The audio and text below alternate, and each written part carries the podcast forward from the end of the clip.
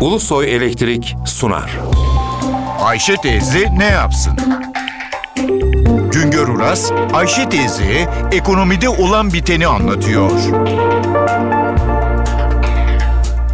Merhaba sayın dinleyenler, merhaba Ayşe Hanım teyze, merhaba Ali Rıza Bey amca.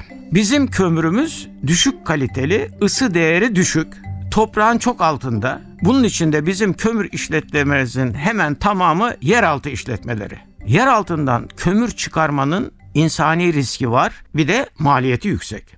Yeraltı işletmeciliğinde derinlik ve madenin tabaka kalınlığı önemli. Derin olmayan madenlerde maden tabakası geniş olan madenlerde makine kullanılabiliyor. Ama derin madenlerde kömür ve tabaka ince ise bu işletmelerde insan emeği önem kazanıyor. Makine kullanılamıyor. Bizim kömür rezervlerimiz toprağın çok altında. Onun için madene kuyu ile iniliyor. Tabakalar geniş olmadığından çalışma alanları dar, makine kullanılamıyor. Türkiye'de kamu ve özel sektör işletmeleri yılda 3 milyon tona yakın taş kömürü 70 milyon ton linyit üretiyor. Taş kömürü talebi 30 milyon ton civarında ama linyit talebimiz yüksek. 144 milyon ton linyit talebimiz var. Aradaki farkı ithalat ile karşılıyoruz. Yılda 4 milyar dolarlık kömür ithal ediyoruz. Isı değeri çok düşük olan linyitlerimizin %85'ini termik santrallarda kullanıyoruz. Elektrik üretiminde kullanıyoruz. Biz kömürün bol olduğunu düşünerek elektrikte yerli kömür kullanmayı hayal ederiz, teşvik ederiz. Son verilere göre toplam elektrik enerjisinin yüzde yirmisi yerli, yüzde onu ithal kömür kullanan santrallardan elde ediliyor.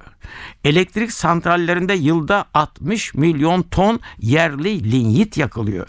Günümüzde sanayileşmeyi geride bırakıp teknolojiye geçen Avrupa ülkeleri demir, çelik ve kömür madenlerini kapattılar. Sanayileşmede demir, çelik, kömür çok önemli madenlerdi.